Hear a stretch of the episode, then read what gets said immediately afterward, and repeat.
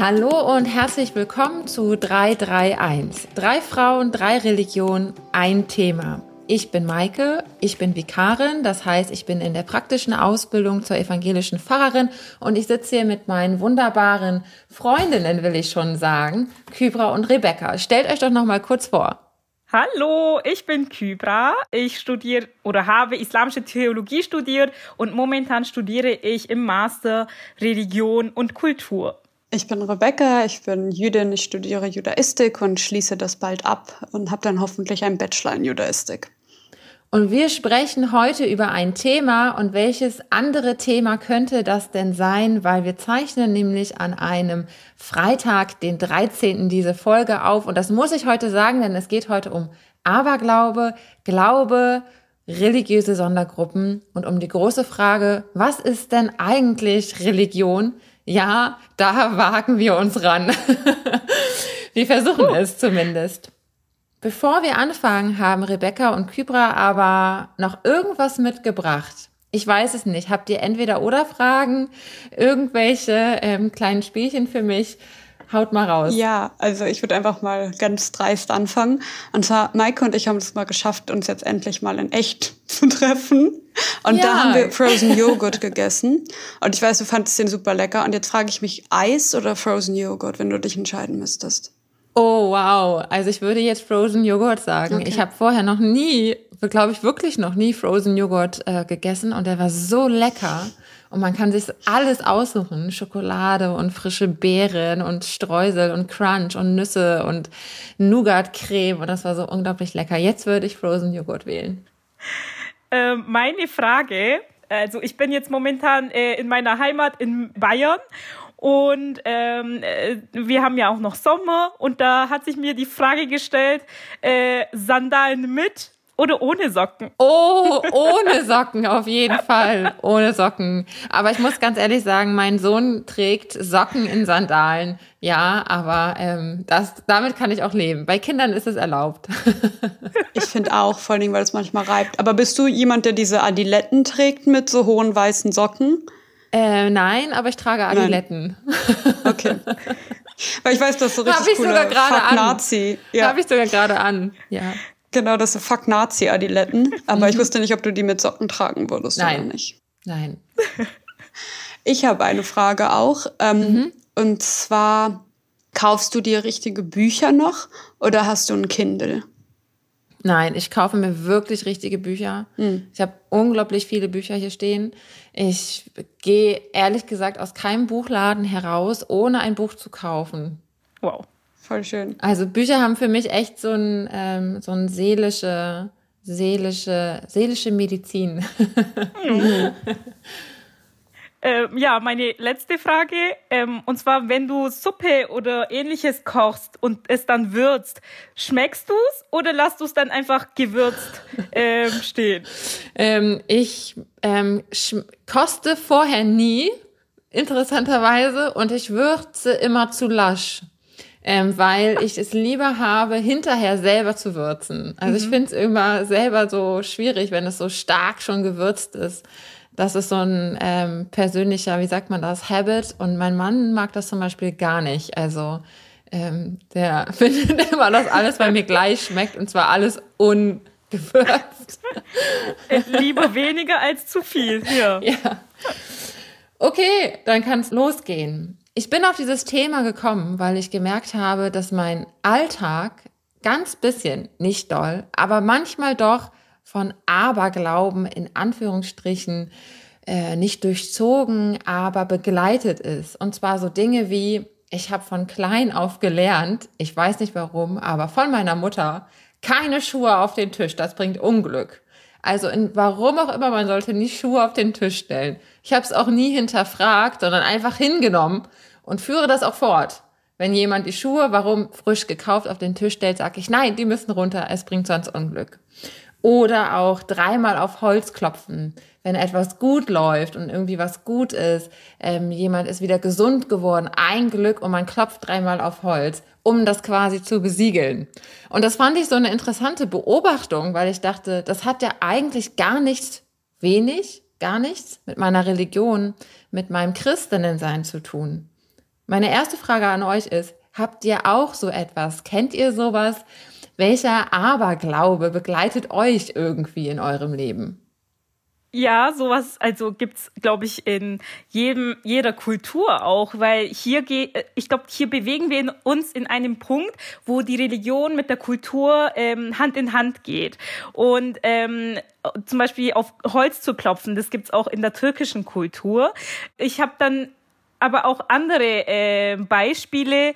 Bei uns sagt man zum Beispiel, ähm, ja, nicht pfeifen, weil wenn du pfeifst, dann rufst du Dämonen. Äh, eigentlich ist das auf jeden Fall nicht religiös begründet. Ich weiß nicht, wo das rausgekommen ist, aber äh, ja, unter dem Volk äh, existiert so ein Aberglaube oder ähm, juckende Hände. Wenn, wenn jemand, ähm, äh, wenn zum Beispiel meine rechte Hand juckt und ich es kratze, dann heißt es ähm, bei rechter rechter Hand, ich bekomme Geld und wenn die linke ähm, juckt, dann heißt es, ich muss irgendwann mal Geld geben. Also Vorsicht, nicht äh, kratzen. Und ähm, ja, das sind irgendwie so äh, Aberglauben, die unter im Kultur eben existieren. Rebecca, gibt es bei euch auch ähnliches? Äh, massenhaft. Aber genau wie du sagst, ich weiß halt immer nicht, ist das religiös motiviert, ist das Kultur? Ist ja auch so eine schwierige Sache. Ähm, wir haben das auf jeden Fall auch mit den, diesen, auf den Holz, also auf Holz klopfen mhm. dreimal. Was wir auch haben, ist dreimal spucken. Mhm. Und ähm, manchmal spuckst du auch, also viele alte Frauen machen das vor allen Dingen. Ähm, du spuckst jetzt nicht richtig, also es gibt auch Leute, die richtig spucken, aber was, womit ich aufgewachsen ist, ist tuff, tuff, tuff.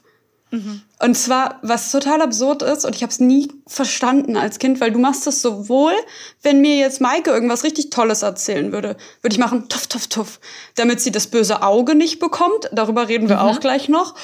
Oder wenn mir Kybra erzählen würde, dass, ähm, ne, also Gott behüte, aber irgendjemand krank ist oder so, irgendwas Schlechtes passiert ist, würde ich auch machen, tuff, tuff, tuff, um sie zu schützen mhm. oder um irgendwie Böses abzuwenden. Und ich habe so eine grobe Idee, woher das kommt, aber nicht wirklich. Also drei ist einfach eine super wichtige Zahl. Also wir haben mhm.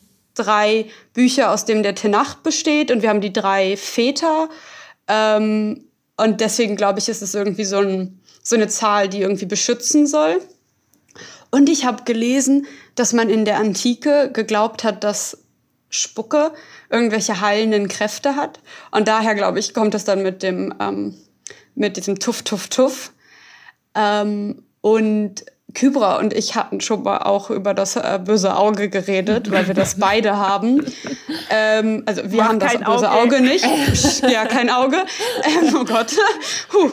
Aber ähm, wir haben das beide sozusagen in den Kulturen drin. Also bei uns heißt das Einhara, also einfach genau übersetzt Auge böse, das böse Auge, wie auch immer. Und es ist diese Vorstellung, dass halt sowohl so ein supernatürliches Wesen, wie aber auch ein anderer Mensch mir etwas Böses wünschen könnte und ich dann sozusagen, ich weiß nicht, verhext ist vielleicht das falsche Wort, aber irgendwie, ja, dass irgendwas Schlimmes passieren könnte. Und was man da macht, auf jeden Fall ist, dass wenn jetzt irgendjemand zu mir kommen würde und sagen würde, ich weiß nicht, wenn ich im Büro arbeiten würde und jemand sagen würde, Rebecca, ich bin mir hundertprozentig sicher, morgen gibt dir der Chef eine Gehaltserhöhung, würde ich sagen, entweder Bli ein Hara, also ohne, mhm. ohne das böse Auge, oder ähm, Kinehora, was einfach auf Jüdisch, Jiddisch dasselbe ist. Und ich glaube eigentlich nicht dran. Und ich mach's trotzdem. Ja, das finde ich Und ich mach's nicht laut. Mhm. Ja, aber ich mach's leise. Also wenn irgendjemand sowas sagt, bin ich immer so, okay, Bli ein Ra. Und ich versuche, ich schäme mich auch fast. Ich will nicht, dass das irgendjemand hört. Ich will keine Debatte darüber, aber ich muss das machen, mhm. weil ich dann so ein besseres Gefühl habe. Ja, das finde ich einen total guten Satz. Das ist bei mir ganz ähnlich. Ich würde immer sagen, ich glaube da nicht dran, weil das irgend im, im engeren Sinne von meiner Religion abgekoppelt ist und nichts mit Glauben im religiösen Sinne zu tun hat und merke dann aber doch, dass ich es mache und dass ich äh, irgendwie Schwierigkeiten damit hätte, es doch zuzulassen. Also wenn ihr jetzt zu mir nach Hause kommt und ihr, ihr stellt irgendwie Flipflops und Turnschuhe auf den Tisch, dann würde es mir so in den Fingern brennen, dass ich das nicht kaum ertragen könnte. Und das finde ich total interessant. Ich würde immer sagen, ich glaube da nicht dran. Das hat doch nichts, da passiert doch nichts, ähm, wenn ich da ganz kognitiv und äh, theoretisch rangehe.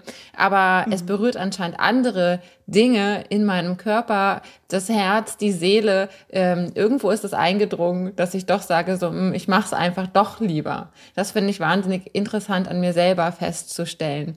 Kybra, ja, was ich noch ergänzen wollte zu diesem bösen Blick. Und da merke ich wieder, wie ähm, ja Aberglaube und ähm, Glaube quasi so ineinander gehen.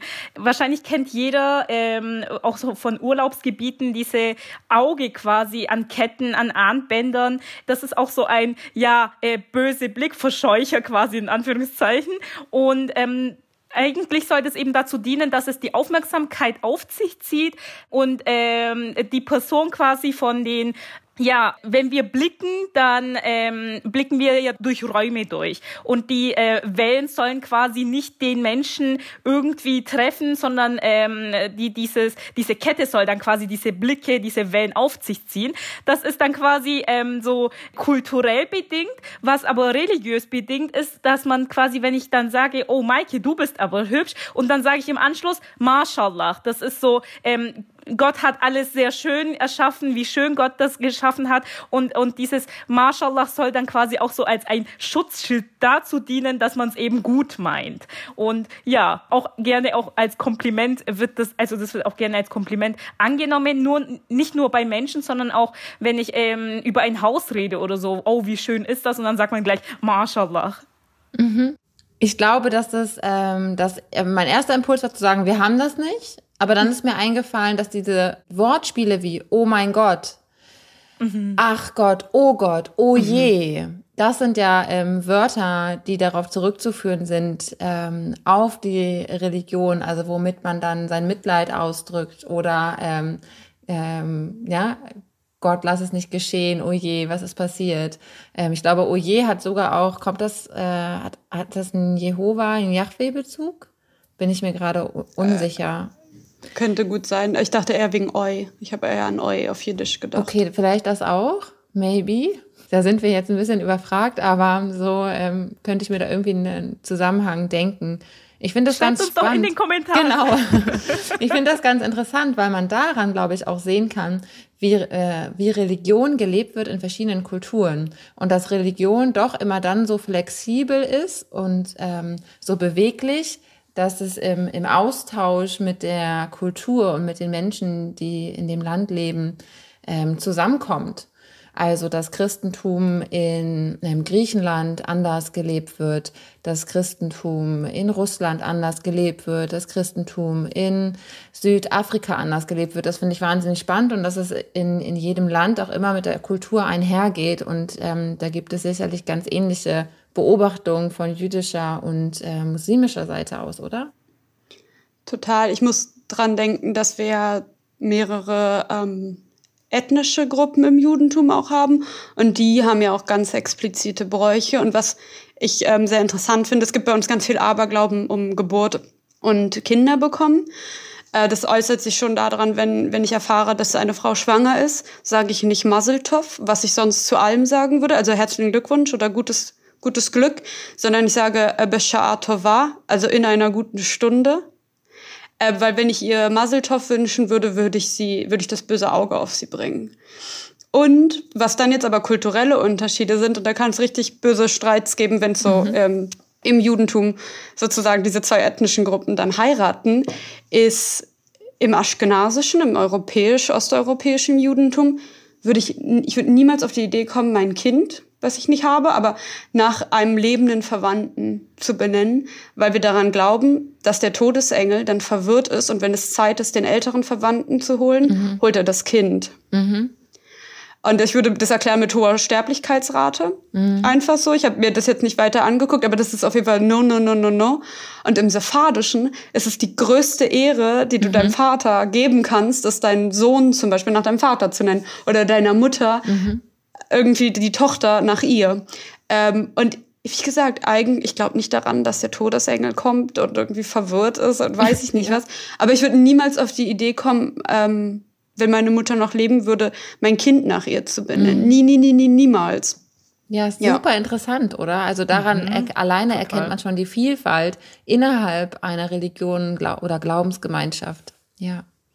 Ja, also das gibt's definitiv auch im Islam. Wir sagen ja auch immer wieder in unserem Podcast, dass wir nicht über den Islam sprechen ähm, und über die äh, Religion sprechen, weil eben die Region auch was ausmacht und äh, was mit der Religion auch anstellt. Die Kultur fließt mit ein, die ähm, ja die die Umgebung und selbst bei der äh, Problemlösung. Ähm, ich meine, wenn ein Land, eine Region irgendwie nicht mit Autos arbeitet oder äh, mit Autos so äh, gut dran ist wie wir hier in Deutschland, dann haben die natürlich andere Regelungen. Das ähm, ist vielleicht so, äh, im 21. Jahrhundert nicht so stark der Fall, aber früher, wenn man quasi über ähm, ja äh, es gibt zum Beispiel eine Rechnung wenn ich ähm, äh, eine Reisende bin, ab wann gelte ich als Reisende? Und ähm, damals hat man eben diese Lokomotiven genommen und gesagt, okay, mit der Lokomotive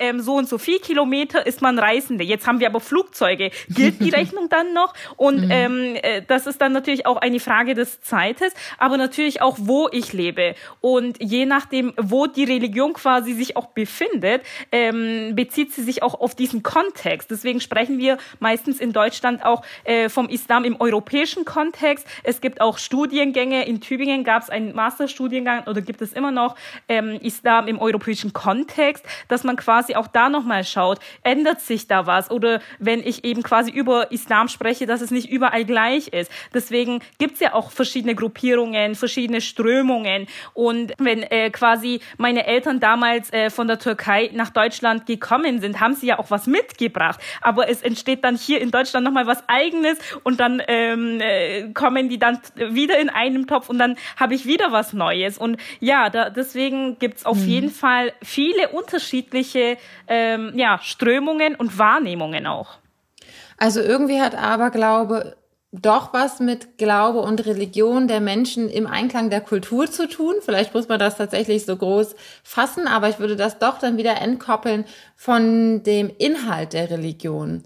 Also es ist dann mhm. irgendwie eine Ausformung, Auswirkung im Zusammenhang mit der Kultur und den Menschen vor Ort. Rebecca schüttelt den Kopf.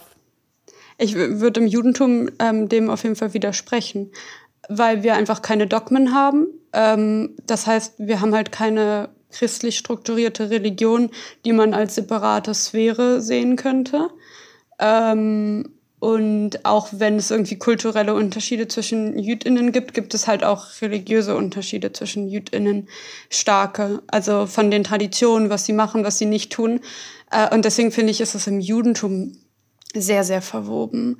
Und ich mhm. könnte ganz schwer eine Trennung machen, weil in der, als wir vor besprochen haben, bis in mhm. die Folge, habe ich halt auch überlegt, okay, ist das jetzt, was ist denn jetzt Aberglaube ganz klassisch? Weil zum Beispiel, ich hatte das euch auch erzählt, wenn ich Haft, wenn man Haftalla macht, ich mache das nicht, aber viele Leute machen das, und die Kerze auslöscht, mit dem Wein tut man das, mhm. hat man, sammelt man diesen Wein. Und diesem Wein werden irgendwie so magische, besonders wohltuende ähm, Kräfte zugeschrieben. Und dann gibt es Leute, die ihre Finger nehmen und eintunken. Und du kannst es hinter die Ohren machen, damit du nur Gutes hörst. Du kannst es auf deine Augen machen, damit du nur Gutes siehst. Mhm. Du kannst es auf deine Stirn machen, für Weisheit, in den Nacken, zum Beschützen oder, ganz wichtig, in die Hosentaschen für mehr Geld. Mhm. Oh. Und das ist irgendwie auch, hat für mich so einen abergläubischen mhm. Touch. Mhm. Aber es ist ganz tief verankert im Ritual. Ja. Das finde ich so spannend, weil ich würde da schon denken, das gibt es auch in katholisch-orthodoxen Strömungen, dass Ikonen zum Beispiel, also Bilder auf den Heiligen ge ähm, gezeigt werden. Das ist eine ganz bestimmte Art und Weise, wie die auch gezeichnet werden. Das kann ich nur jedem empfehlen. Vielleicht machen wir mal auch irgendwie eine Folge in der Richtung. Ähm, Ikonen oder Statuen oder heilige Stätten ähm, zu küssen, Gräber, äh, Reliquien, also Überbleibsel das hat irgendwie auch damit zu tun, dass man sich dann ähm, ähm, etwas erhofft, dass man näher dran ist, dass man eher gehört wird, dass Gebete eher gehört werden. Aber ich ähm, würde ähm, für, den, für das protestantische, evangelische sagen, Martin Luther, der so den Anstoß irgendwie auch gegeben hat, war ja mega äh, gegen diese ganzen heiligen Verehrungen. Und ich habe dann ähm, würde das mal so ein bisschen darauf zurückführen, bitte korrigiert mich alle, die zuhören, aber dass im Zuge der Reformation auch die ganzen Heiligen aus den Kirchen äh, geschmissen worden sind und dann waren die Kirchen leer und es gab quasi nur noch das Kreuz. Ähm, und damit sicherlich auch, so würde ich mir das jetzt erklären, diese enge Verbindung ähm, zwischen Ritual und Handlung am Ort und mit dem Körper. Und da findet man immer noch die ähm, Reste davon, glaube ich, in der katholischen Kirche. Aber auch das wird im Kontext von Deutschland immer weniger was ich noch sagen wollte, und zwar, wir haben ja jetzt gesagt, Aberglaube und Religion, ähm, Glaube haben so, stehen so eng beieinander. Wenn ich jetzt quasi ähm, als Muslima sehr gehen wir wieder von diesem ähm, böse Blickauffänger, ähm, Nazar-Auge heißt das, eben nochmal aus. Wenn ich quasi äh, mich so hineinsteigere und denke, dass äh, wirklich diese Kette mich davon abhält, ähm, dass mir etwas Böses zusteht, dann kann ich, dann befinde ich mich auch sehr schnell in einer Grenze, an einer Grenze, weil dann ähm, gehe ich nicht mehr von Allmacht Gottes aus, sondern projiziere die ganze Macht auf diese Kette. Und da wird's dann wieder wackelig. Mhm. Wir hatten ja in einer Folge Folge, ich habe ja mal gesagt, dass eben es im Islam sehr einfach ist, in die Religion einzusteigen und abzusteigen. Mhm. Und da ist nochmal die Grenze, mhm. dass man quasi auch nochmal da die goldene Mitte trifft. Und das heißt nicht, dass man solche Ketten nicht tragen darf oder so, das nicht. Aber wenn ich quasi wirklich die Allmacht irgendwie oder die Macht in diese Kette hinein äh, stecke und Gott dann quasi in die zweite Position mhm. einnehmen lasse, dann wird es eben schwierig. Wenn wir jetzt zur Frage kommen, aber was ist jetzt eigentlich Religion? Das ist eine Riesenfrage und da möchte ich gleich erstmal sagen, dass es darauf nicht die eine Antwort gibt und es gibt nicht die eine Definition. Und ich, es ist auch wahnsinnig wichtig zu sagen, wenn, äh, wenn ich im Religionsunterricht zum Beispiel die fünf Weltreligionen, das sind die und die und die und die, die, das sind die monotheistischen Religionen, die, die an einen Gott glauben und so weiter. Es gibt sämtliche Bücher auch und irgendwie Bildbände, die fünf Weltreligionen oder die großen Religionen. Aber in der Regel ist das ein christlicher Blick, ein christlich, vielleicht manchmal auch unbewusster Blick, eine europäische Wahrnehmung auf Religion und äh, die gleich den Begriff Religion auch definiert, ohne dass sie sagt, wie sie den Begriff definiert. Aber die Einteilung in so Schemata, was Religion mitbringen in so einem Vergleich, ist in der Regel ein europäischer, christlicher Blick auf Religion. Das finde ich ganz wichtig zu sagen, wenn wir jetzt versuchen, darüber zu sprechen, was Religion ist. Denn wenn man jetzt zum Beispiel aufzählt, Christentum, Islam, Judentum, Buddhismus und Hinduismus, das sind so die fünf Weltreligionen, wie sie immer beschrieben werden, aber da hängt für mich meistens schon immer ein Fehler drinne. Rebecca, seit äh, in, in ein paar Folgen hast du schon erklärt, warum Judentum nicht nur Religion ist, sondern eigentlich der Begriff viel weiter gefasst werden müsste. Kannst du das nochmal erklären? Ja, klar. Also Religion, der Begriff kommt ja auch eher aus dem Latein und es gibt gar nicht, also mittlerweile schon, aber im antiken oder Bibelhebräisch gibt es dafür keinen Pendant. Also wir haben kein Wort, was man mit Religion übersetzen könnte im, in der Tora zum Beispiel. Was halt viel wichtigere Begriffe sind, sind halt Torah, also die Weisung oder Halacha, also das Gesetz, die, die Wege oder Tfila, das Gebet. Aber es ist so schwierig, weil es eben keine separate Sphäre des Lebens ist. Und wir einen höheren äh, Fokus allgemein, so ne, verallgemeinert gesprochen, auf Orthopraxie, also das rechte Verhalten, kann man das übersetzen, eher im Fokus steht als ähm, der rechte Glauben.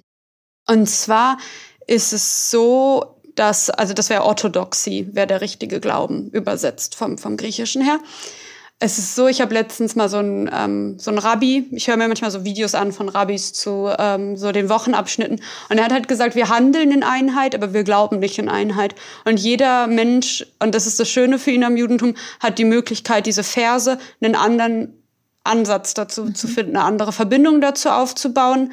Äh, aber wir handeln halt als Einheit, was jetzt auch nicht mehr so stimmt, sondern ja nur für praktizierende Menschen. Mhm. Aber da ist es halt auch schon ich kann halt nicht praktizierend sein mhm. und nicht glauben und nicht koscher essen und nicht in die Synagoge gehen und trotzdem sagen, ich bin zutiefst kulturell jüdisch. Mhm. Und das kann ich der Person auch nicht absch mhm. also abstreiten, weil wenn im, in der Orthodoxie und also in den klassischen Verständnissen, wenn die Mutter jüdisch ist, bist du jüdisch, Punkt. Mhm. Äh, weil es halt auch ethnische, ähm, also Volkselemente mhm. hat. Zum Beispiel halt in, in der Tora würdest du eher am Israel, also die, das Volk Israels oder sowas mhm. hören, als halt Judentum. Judentum, auch das Wort, ist eine deutsche mhm. Erfindung. Und dann gab es erst Judaism auf Englisch zum Beispiel auch, mhm. äh, weil das aufgekommen ist mit Nationalstaaten, wo auf einmal dein Rechtsstatus nicht mehr davon abhängt, welcher Religion du angehört hast, sondern du warst halt deutsch und da musstest du halt deine Religion mhm. unterordnen irgendwie. Und dadurch sind dann auch diese Strömungen entstanden und deswegen ist es so schwierig, das zu definieren. Also Judentum ist halt sowohl eine Kultur wie auch eine Religion und auch eine Ethnie und wieder auch gar nichts von allen mhm. dreien. Und das finde ich eigentlich so wichtig, das immer mitzudenken, jetzt zum Beispiel für alle, die Ethik unterrichten oder Religion, weil in Bildung, äh, auf der Bildungsebene fängt es ja an. Und ähm, darin liegt für mich schon ein, ein Fehler, wenn das immer in so einer Tabelle plakativ gemacht wird, was ich auch gemacht habe. Ähm, das möchte ich nur sagen, weil ich das auch so gelernt habe. Aber erst im, im Austausch, in der Praxis, im, im, im Eintauchen, und das habe ich auf gar keinen Fall tief gemacht, aber ähm, um zu versuchen, eine Innenansicht der anderen Religion zu bekommen, ist mir aufgefallen, das ist total falsch. Das ist ein absolut christlicher Blick, wie Religionen zu funktionieren haben. Unsere drei Religionen, es ist auch nicht falsch, ähm, Judentum als, als Religion zu bezeichnen, aber Judentum ist eben auch mehr, wie du es gerade erklärt hast, und nicht immer nur mit einem Wort zu beschreiben. Aber unsere drei werden immer zusammengefügt als auch abrahamitische Religion, weil der Ursprung des Christentums und des Islams eben im Judentum zu finden ist. Islam und Christentum sind aber im Gegensatz zum Judentum ja auch missionarisch wir gehen halt raus und sagen, hey, das ist cool, wollt ihr nicht auch, äh, glaubt doch auch daran, woran wir glauben. Das ist auf jeden Fall auch ein Unterschied zum Judentum, oder? Ja, 100 Also ich gehe jetzt nicht raus. Sorry, Rebecca. Nein, alles gut. Du gehst nicht missionieren von Tür zu Tür so Nein. und klopfst mit so einem Koran und in der Hand. Podcast ist kein Missionierungspodcast. Genau, aber ich glaube, unsere HörerInnen wissen das mittlerweile schon. Auch ich mache das okay. nicht, auch ich gehe nicht von Tür zu Tür, aber ähm, ein Teil des Verständnisses, äh, ja. ähm, in welcher Hinsicht auch immer, wie Mission verstanden wird, ist es äh, ist das Teil des Christentums und des Islams. Wie konkret sieht denn Mission bei dir aus, Kybra? ja, ähm, ich glaube, das würde man eher mit ähm, Dawa vielleicht ähm, beschreiben. Miss ich weiß nicht, ich glaube, Missionierungsbegriff ist halt auch in meinem Sinne sehr negativ beladen. Das ist äh, mhm. nicht irgendwie, ja, ähm, entweder wirst du Moslem, Muslima oder äh, keine Ahnung, ähm, musst du jetzt hier weg. Äh, so nicht, in dem Sinne natürlich nicht. Äh, meine Mission ist eigentlich zunächst mal meine eigene Religion für mich äh, gut auszuleben und zu leben und einfach ein Vorbild sein zu können. Ähm, vor allem wenn ich so viele negative muslimische ähm, Beispiele auch auf der Welt habe, seiten der Extremisten, da, da ist eigentlich mein Ziel, meine Mission eben, ähm, auch mein Verständnis vom Islam auch mal zu präsentieren und ähm, ja, das Gute ähm, auch rauszu ähm, ja, oder und zu unterstreichen. Ähm, okay, wenn ich jetzt das Gute sage, dann meine ich nicht, dass es auch irgendwie Schlechtes ähm, unbedingt gibt, aber ja, ähm, einfach das, die, die Gewalt und äh, all diese ja schrecklichen Sachen, dass das quasi ein Missverständnis ist und einfach dem entgegenzuwirken. Das ist eigentlich meine Mission für mich zuerst, es auszuleben, es überhaupt leben zu können und dann, wenn überhaupt, ein Vorbild für jemanden zu sein, aber nicht jetzt irgendwie zu jemanden hinzugehen und sagen, ja, warum bist du immer noch kein Moslem, Muslima, äh, mach doch mal. Also das ist in meinen Sinnen ähm, äh, falsch. Da kann ich mich voll anschließen. So würde ich Mission auch definieren. Ich stehe Mission, diesem Missionsbegriff auch sehr kritisch gegenüber, gerade im Zusammenhang mit Kolonialismus ähm, mhm. und Christinnen, die in Länder gegangen sind und den Menschen eine Bibel in die Hand gedrückt haben und gesagt haben, mhm. ganz plakativ und platt gesagt und vereinfacht, ihr müsst jetzt glauben und dann bekommt ihr auch Hilfe, aber die Hilfe sah natürlich immer so aus, dass die Menschen sich dann den Christinnen unterordnen mussten. Also ich stehe diesem mhm Begriff dahingehend auch sehr kritisch gegenüber und würde auch nie sagen, du musst meine Religion annehmen und meine Religion ist die bessere, oh sondern in erster Linie ähm, lebe ich äh, die für mich und entdecke meine Religion für mich und ich erzähle gerne, wenn ich gefragt werde. Ich erzähle auch gerne ungefragt in diesem Podcast über meine Religion und ihr hört euch das an. Aber ähm, ich habe da keinen Hintergedanken, hä, hä, hä, ich muss jetzt alle überzeugen, dass ich die ja. bessere bin. Ähm, so, das hat für mich dann auch wieder einen komischen Beigeschmack, weil es ähm, für mich Demut auch so ein wichtiger Punkt hat. Ähm, ja. Aber vielleicht wäre das nochmal eine eigene Folge. Kommen wir nochmal zum Religionsbegriff zurück. Ich traue mich da so ein bisschen nicht so richtig dran, weil ähm, das unglaublich komplex ist und in Theologie und Philosophie seit Jahrhunderten versucht wird, irgendwie einzugrenzen und zu definieren. Und ich glaube, es kann immer nur bei Versuchen bleiben, weil Religion und der Glaube einfach auch immer so unterschiedlich ist, dass das gar nicht eingegrenzt werden kann. Und ich glaube, dass das auch gut ist. Also ich glaube, dass es gut ist, immer wieder neu zu versuchen und an diesen Versuchen dran zu bleiben. Womit ich aber für mich persönlich ähm, gerade so am, am, am nächsten komme, ist vielleicht der Versuch, das Geheimnis, was vielleicht auch mit Transzendenz übersetzt werden kann, davon auszugehen, dass das existiert und diesem Geheimnis in Sprache und Praxis und, und Taten Ausdruck zu verleihen und das in unsere Welt hier zu holen. Dass es konkret wird, irgendwie. Auch super schwammig und, und ein weiter Begriff, aber ich kann mir den Religionsbegriff nur weit vorstellen. Ein Gedanke, den ich auch noch hatte, war, dass Buddhismus auch immer aufgeführt wird als Religion, als Weltreligion und BuddhistInnen auch nicht unbedingt von sich sagen würden, dass es eine Religion ist, sondern es ist Lebensweg und Philosophie und Meditation und Religion zusammen. Aber nicht nur Religion oder nicht nur eins von beiden. Und auch der Religionsbegriff spielt im Buddhismus nicht die Rolle wie aus christlicher Perspektive, sondern ich glaube, da ist in Judentum und Buddhismus äh, haben da eine Überschneidung im Sinne von, dass sie sagen würden, ähm, sie folgen dem Dharma. Äh, und das ist, glaube ich, auch nochmal ein guter Punkt, um wieder darauf zu kommen, wer prägt eigentlich Begriffe und wer ähm, guckt eigentlich auf die Welt mit welcher Brille. Von dem Thema Glaube komme ich aber auch immer zu Sekten in Anführungsstrichen. Warum der Begriff Sekte problematisch ist, warum man vielleicht eher von religiösen Sondergemeinschaften sprechen sollte, das habe ich Fabian Meisenhölder gefragt. Fabian Meisenhölder ist evangelischer Theologe, ich glaube mittlerweile auch Pfarrer.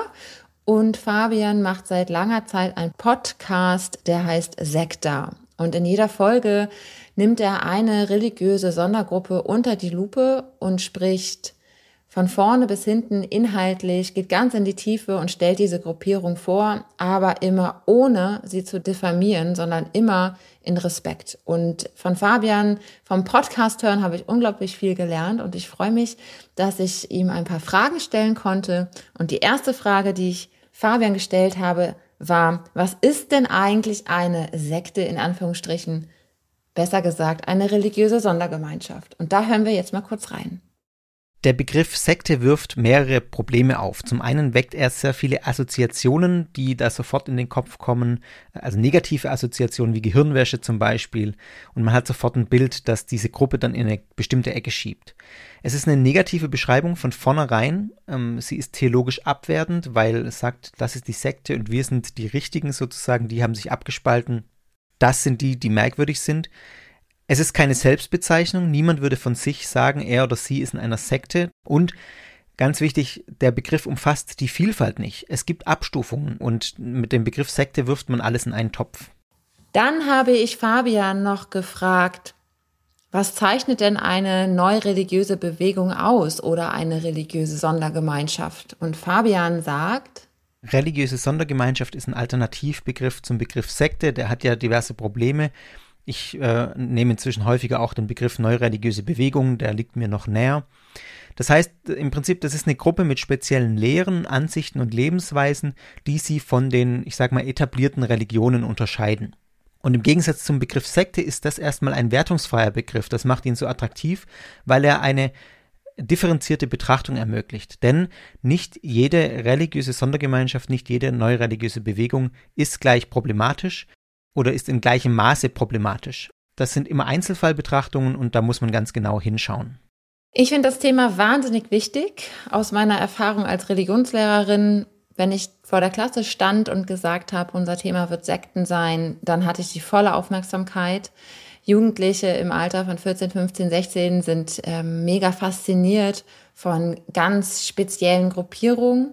Und es war aber trotzdem immer ganz wichtig, dabei respektvoll zu bleiben und nicht diffamierend und gerade von diesem Spektrum zu erzählen, das Fabian uns gerade erklärt hat. Denn man kann ganz schlecht kategorisieren, das ist eine Sekte und das nicht, beziehungsweise das sind religiöse Sondergemeinschaften und das nicht, weil, wie ihr vielleicht, liebe HörerInnen, schon ähm, in unseren Folgen gehört habt, vieles geht ineinander über. Und trotzdem ist es wichtig zu benennen, was sind Schwierigkeiten und wo sind Probleme und was geht nicht. Wo wird Religion lebensfeindlich und wo ist Religion nicht mehr lebensförderlich? Was sind eure Erfahrungen mit dem Thema? Ähm, ja, vielleicht kann ich mal anfangen. Und zwar, ähm, wir haben es jetzt auch gerade gehört ähm, bezüglich äh, der Assoziation oder Konnotation von Sekte. Äh, ist ja negativ beladen. Und wenn ich aber auf, äh, an das ähm, türkische ähm, Wort denke, Tarika, Tarikat oder Tarika, Tarik ist der Weg. Ähm, das ist in erster Hinsicht nicht unbedingt negativ beladen, weil ähm, es gibt auch, also man unterscheidet immer zwischen Sekten, die problematischer werden und Sekten, die eine ja Bewegung sind oder äh, ein Zusammenschluss sind oder auch von der Mystik sich eben ähm, fortentwickelt haben. Und wenn ich quasi dann ähm, auch auf die Definition eingehe, Weg, dann leuchtet mir das auch irgendwo ein, weil ich meine, wir haben gesagt, es gibt nicht den Islam und es gibt halt eben Wege, die ähm, ausgelebt werden können. Und wenn sich eine Gruppe, ähm, ob das jetzt aus der mystischen äh, Richtung kommt oder äh, aus einer anderen Richtung kommt, das ist ja egal, ist es quasi ein Weg, ähm, der sich eben ähm, an bestimmten Riten orientiert und meistens haben ja ähm, Gruppierungen eben eine, mh, mm, ja, ähm, wie nennt man das? Ein, ein, ein Punkt, woran sie sich am meisten orientieren. Ein Schwerpunkt, genau. Und ähm, da ist aber jetzt nochmal zu unterscheiden, ähm, was dieser Schwerpunkt ist. Weil wenn dieser Fokus der ähm, Sekte quasi problematisch für die ganze islamische Welt wird oder die ganze Welt wird, dann ist es natürlich äh, problematisch und schwierig auch für mich als ähm, Nicht-Anhänger dieser Sekte, weil ähm, dann man quasi äh, mit der Religion mit eingezogen eingezogen wird. Und wenn diese Gruppierung quasi mit ihrem negativen Verhalten sehr äh, präsent ist, dann ist es natürlich schwierig und blöd zugleich für mich und für, für alle, die eben nicht ähm, der Sekte angehören. Und das ist dann quasi meistens immer, Sekten sind ja meistens nicht die Mehrheit, sondern eben Sondergruppierungen und das macht eben nicht die Mehrheit aus. Da muss man noch mal, auch nochmal hinschauen. Mhm. Ich finde es ganz schwierig, von jüdischen Sekten zu sprechen. Ähm, zumal das die Außenwelt auch oft nicht so richtig tut. Im Sinne von, wir hatten das ja schon öfters, mhm. dass ich mich darüber beschwert habe, dass halt gesagt wird, ah ja, aber die Orthodoxie ist das wahre Judentum, also das authentische mhm. Judentum. Was halt nicht stimmt, weil Strömungen ähm, eine Erfindung des der Moderne sind eigentlich im Judentum. Mhm. Und davor hatten wir Minhagim, also Tradition und jeder geografische ähm, Zusammenschluss hatte halt seine eigene Auslegung. Also am Anfang war die Vielfalt und dann wurde das halt mhm. irgendwie normatisiert eher. Mhm, worauf ich gerne aufmerksam machen würde, ist, dass äh, im Deutschen und im Englischen oft der Begriff ultraorthodox benutzt wird. Und dass es auch zum Beispiel eine ähm, Fremdbeschreibung ist. Mhm. Also ich lebe nicht so, aber es sind haredische Juden. Also Yahidut Haredit ist es. Und mhm. ähm, soweit ich weiß, kommt dieser, dieser Begriff ähm, von Hareda und das ist Furcht. Also sie selber betiteln sich halt als gottesfürchtig. Und natürlich leben die für viele Leute irgendwie befremdlich und sehr stringent und sehr mhm. strikt. Aber dieser Begriff ultraorthodox ist halt auch sehr diffamierend und mhm. wird ja absichtlich benutzt, um irgendwie halt zu signalisieren, dass die irgendwie rückwärtsgewandt sind. Mhm. Und ich verstehe, woher das kommt, aber wir müssen da aufpassen, weil das auch ein antisemitisches Klischee mhm. ist. Also in der Aufklärung wurde ja debattiert darüber öffentlich, ob man die Juden bekehren kann und ob sie nicht zu halsstarrig sind. Und das ist ja auch in der Judenmission, mhm. die es in der christlichen Kirche sehr stark mhm. gab, äh, so ein großes Argument immer gewesen. Ähm, und deswegen habe ich da immer so ein bisschen meine Probleme, obwohl es gewisse Splittergruppen gibt, für die ich den Begriff doch benutze. Mhm. Ich könnte da mich anschließen in dem Sinne, dass es zum Beispiel die Amish People gibt.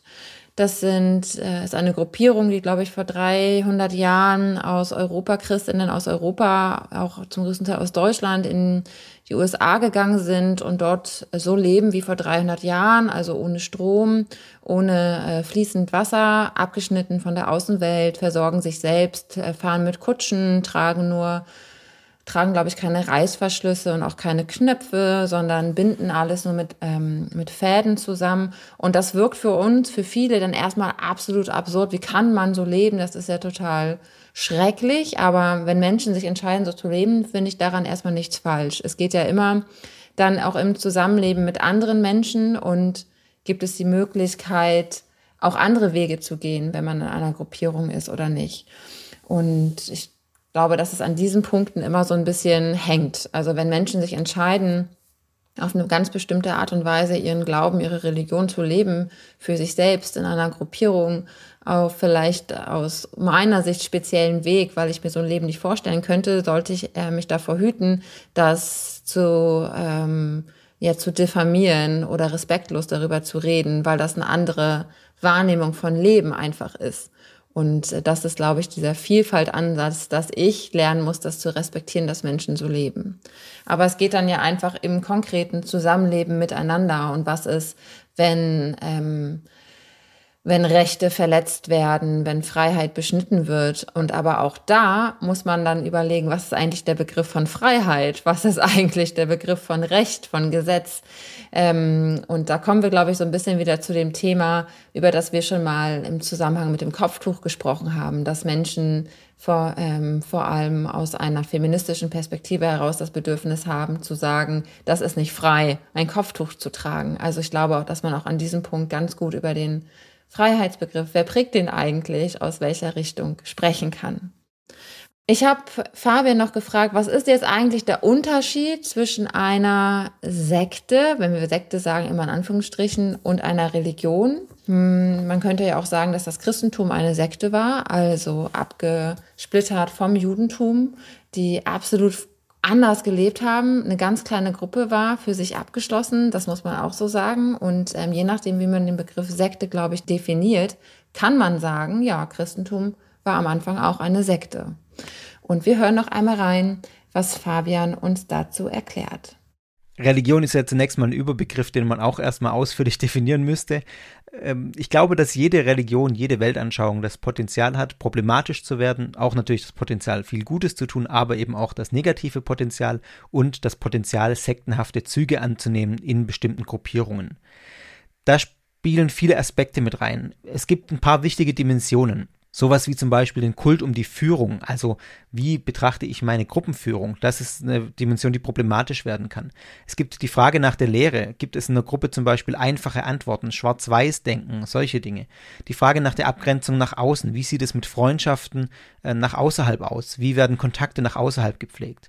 Die Frage nach dem Umgang mit Kritik, wie ist Selbstreflexion möglich? Wie wird mit KritikerInnen umgegangen? Und die Frage noch zum Beispiel, wie stark wird meine eigene Lebensweise von einer Gruppe vorgeschrieben und reguliert? Und das sind Dimensionen, die können eine Gruppe dann problematisch machen, in verschiedenen Abstufungen auch, deswegen nicht alles in einen Topf werfen und Einzelfallbetrachtungen machen, Ganz wichtig ist aber, die finden sich auch in etablierten Religionen und in Gruppen innerhalb von etablierten Religionen, im Christentum, im Islam, im Judentum. Deshalb ist es wichtig, dass man selber reflektiert und auch immer diese Selbstreflexionsebene mitdenkt und schaut, wie sieht das eigentlich in meiner eigenen Glaubensgemeinschaft aus. Und das finde ich nochmal einen ganz ähm, wichtigen letzten Satz, immer zu gucken, wie sieht es eigentlich in meiner Religionsgemeinschaft aus? Also was wird bei mir, was wird mir vorgegeben? Ähm, wo gibt es hier ein richtig oder falsch? Und gibt es das überhaupt? Und das finde ich eigentlich im, im, im Reden über religiöse Sondergemeinschaften, neureligiöse Bewegungen, Sekte in Anführungsstrichen, wahnsinnig wichtig, auch die eigene Religion zu betrachten, auch wenn man keine hat, auch aus atheistischer Perspektive. Ich kann euch nur empfehlen, wenn euch das Thema interessiert, in den Podcast reinzuhören. Ich glaube, Fabian hat schon sämtliche religiöse Gruppierungen vorgestellt in aller Fülle und Ausführlichkeit. Es gibt aber auch zentrale Stellen, an die ihr euch wenden könnt, wenn ihr das Gefühl habt, ähm, ihr müsst euch von professioneller Seite aus darüber informieren und braucht vielleicht eine Hilfestellung. Von der evangelischen Seite gibt es die evangelische Zentralstelle für Weltanschauungsfragen. Die hat auch eine Website, da kann man sich konkret über einzelne Bewegungen informieren, aber auch Hilfe finden. Eine ganz beliebte Frage ist, naja, was ist aber eigentlich der Unterschied zwischen Fußball und Religion? Weil Menschen pilgern in ein Fußballstadion, haben Schlachtrufe, tragen ein Trikot, beten, dass der äh, Ball doch noch ins Tor geht und danken dann dem Fußballgott, der Fußballgöttin, dass das Spiel doch noch positiv, also quasi gewonnen ausgegangen ist. Was würdet ihr sagen? Was unterscheidet unsere Religion, unseren Glauben eigentlich von Fußball? Ja, ich würde einfach sagen, das, was du eigentlich vorhin auch benannt hast, dieses Transzendente ähm, und darüber hinaus, also ich finde, ich, ich kann jetzt Religion nicht in zwei Sätzen definieren, aber ich kann sagen, Glaube, Religion, das geht für mich so ähm, in die Richtung, dass ich eben an ein System glaube, dass die Welt einfach erschaffen worden ist, dass es einen Schöpfer gibt und dass es eine Nachwelt geben wird, dass ich quasi auf der Welt bin und ähm, geprüft werde in verschiedenen Richtungen und ähm, genau, dass das Ganze aber in diesem Leben nicht vollenden wird. Also, dass es ein Nachspiel quasi noch geben wird. äh, hoffentlich einen positiven. ähm, ge genau, und, und das Transzendente, was man einfach nicht ähm, fassen kann, das Übergeordnete, dass es eben überhaupt einen Schöpfer gibt und ja, dieses auch ähm, verbunden ist mit einem Rechtssystem. Ähm, heißt, ja, ich äh, muss eben gut agieren, damit auch im Jenseits quasi ich äh, Gutes erfahren kann. Ja, ich meine, wir haben halt zwei Probleme. Wir haben entweder eine zu enge Religionsdefinition, mhm. wo wir dann zum Beispiel irgendwie versuchen, so eine substanzielle heißt es, also irgendwie die Eigenheiten der, des Religiösen zu benennen, irgendwie durch Glaube an Gott. Aber dann fallen ja zum, also das mhm. ist ja mhm. dann auch schon monotheistisch und ja. wir, wir exkludieren dann immer ganz viel. Ähm, und mhm. innerhalb von Deutschland hat das ja auch was mit einem Rechtsstatus zu tun. Also was mhm. wird als Religion anerkannt, was nicht. Und das hat dann nochmal eine ganz krasse politische Ebene. Und wenn wir halt aber so Fußball zum Beispiel als Religion betiteln, was wir ja machen, ist, ähm, eine funktionale Definition. Also, weil was Fußball und Religion gemeinsam haben, sind zum Beispiel Gruppenzugehörigkeiten oder Gefühlsbewältigung, ähm, solche Sachen. Mhm. Aber dann kann ich halt auch Kommunismus als Religion betiteln oder irgendwelche mhm. anderen politischen Strömungen. Und es ist dann, wird dann halt einfach sehr, sehr schwierig. Und ich meine, zum Beispiel auch, Kybra hat zum Beispiel das Leben nach dem Tod angesprochen. Und darüber gibt es im Judentum gar nicht so die Einheit. Mhm. Also wir haben halt so einen sehr starken Jen, also so ein Jenseits haben wir nicht so einen Fokus, sondern wir haben einen Diesseitsfokus. Mhm. Und das sind auch eher spätere Einflüsse. Also die Texte, in denen das thematisiert sind, sind jünger. Und dann, ja, das wird dann halt einfach total schwierig. Und ich könnte jetzt die ganze Zeit palabern und würde trotzdem keine, keine gute Zweisatzdefinition auf den Punkt bringen. Aber vielleicht ist das auch einfach unser Fazit. Und so sind wir auch schon in die Folge eingestiegen. Es ist wahnsinnig schwierig. Und ich glaube, nur die Versuche zählen. Und das, da haben wir uns gerade oder in, in den letzten 50 Minuten wahnsinnig viel Mühe gegeben, das irgendwie zu definieren. Aber wir sind uns näher gekommen und zwar in dem Sinne, dass wir ähm, in die Religion und in den Glauben der jeweils anderen hineinblicken können und das aus der Perspektive betrachten können. Ich will euch nochmal sagen, liebe Hörerinnen, zum Ende, Berlin ist einer der atheistischsten Städte der Welt. Also, ich glaube, dort leben, wenn ich das richtig ähm, erkannt habe, zum größten Teil Atheisten. Und das ist ziemlich einmalig für die Welt. Und in diesem Zusammenhang nehmen wir für euch diesen Podcast auf. Im Vergleich zu Deutschland ist das nämlich schon wieder eine ganz andere Zahl. Da sind, glaube ich, fast 75 Prozent aller Menschen, die in Deutschland leben, gehören auch einer Religion äh, an, würden von sich selbst sagen, dass sie gläubig sind und ungefähr 75, äh, 25, 26 Prozent bezeichnen sich selbst als atheistisch. Im Weltvergleich sieht das schon wieder ganz anders aus. Die meisten Menschen auf der Welt glauben. Ich finde das nochmal unglaublich interessante Zahlen, die eigentlich nur belegen, dass wir viel mehr miteinander reden müssen. Und wie schön war das, mit euch beiden heute hier zu reden, Rebecca oh, und Kybra. Ganz meinerseits. ja, auf jeden Fall. Wenn ihr also noch Fragen habt an uns, schreibt uns gerne. Wenn ihr Fragen zu einzelnen Themen habt, ihr habt was nicht verstanden, wir sollen noch was erklären, wir sollen zu einer Sache mehr erzählen, schreibt uns gerne per E-Mail, denn die nächste Folge wird eine super Special-Folge sein. Das wird die zehnte Folge mm. sein und da greifen wir all eure Fragen auf, so gut es geht. Ja, schreibt uns gerne an 331 podcast at house-off-one.org. Bis dann. Tschüss. Ciao.